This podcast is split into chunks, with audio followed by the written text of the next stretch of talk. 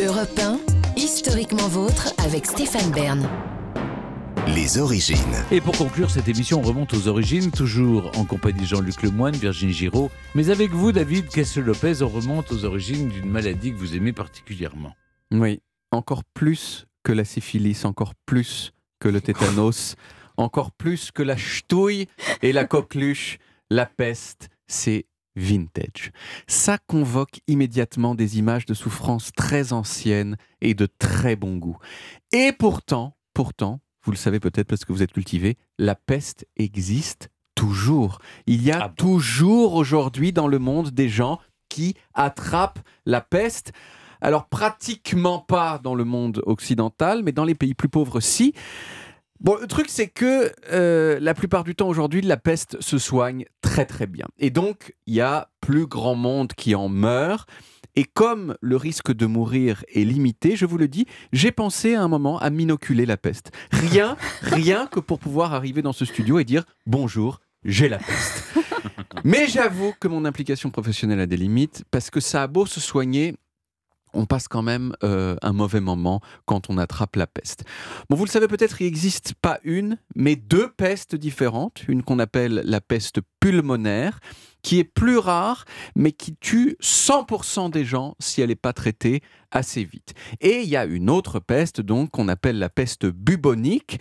Moi, je préfère la peste bubonique, je vous le dis, parce qu'elle est plus spectaculaire, à cause précisément de ce symptôme Bah qui, oui. symptôme qui lui a donné son nom, le bubon. Euh, le bubon, c'est une inflammation des ganglions lymphatiques, ces ganglions qu'on a, euh, vous savez, aux aisselles, au cou, etc. euh, et qui, dans le cas de la peste, finissent par s'ouvrir et par suppurer.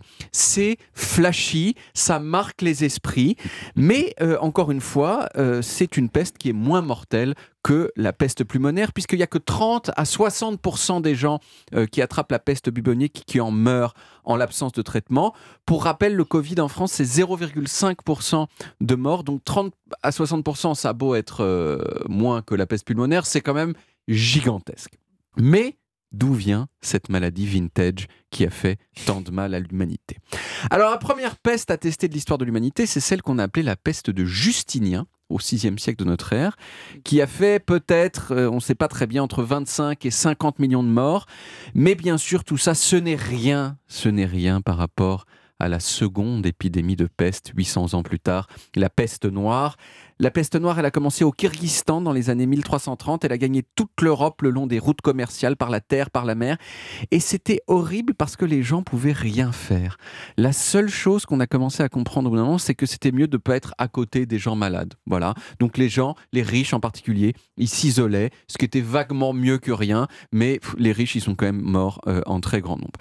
Bon, la peste noire, elle a eu au moins un aspect positif, dans le sens où, après que la peste est passée, il n'y avait plus assez de gens pour travailler. Donc, dans certains endroits, comme l'Angleterre, eh bien, ça a donné du pouvoir de négociation aux paysans, puisqu'ils étaient peu assez nombreux pour euh, travailler, et ils ont dû- vu leur salaire augmenter.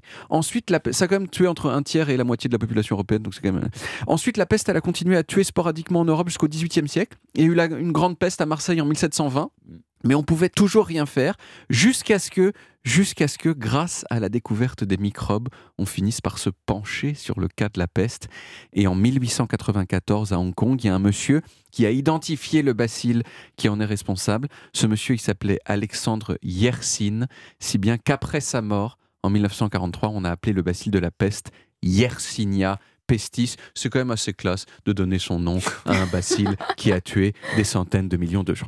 Alors, si vous ne voulez pas avoir la peste, la meilleure chose, vous le savez peut-être, c'est de faire en sorte de vous éloigner- des puces, parce que c'est souvent elles qui transmettent la peste. La puce, en fait, ce qui se passe, c'est qu'elle chope la peste elle-même, euh, et la peste a pour conséquence de mettre vraiment euh, le dawa dans le système digestif euh, de la puce, ce qui fait qu'elle a tendance à vomir du sang en même temps qu'elle vous mord, et dans ce sang, il y a bien sûr le bacille euh, de la peste qui se retrouve dans votre sang à vous, etc. Alors en France, le dernier cas de peste, ils ont été recensés en 1945 en Corse. Mais comme je vous le disais au début, il y en a encore de la peste en Afrique, en Amérique du Sud et en Asie. Euh, il y a toujours des gens qui meurent de la peste. Donc voilà, je suis désolé d'avoir fait quelques blagues parce que c'est pas si rigolo que ça.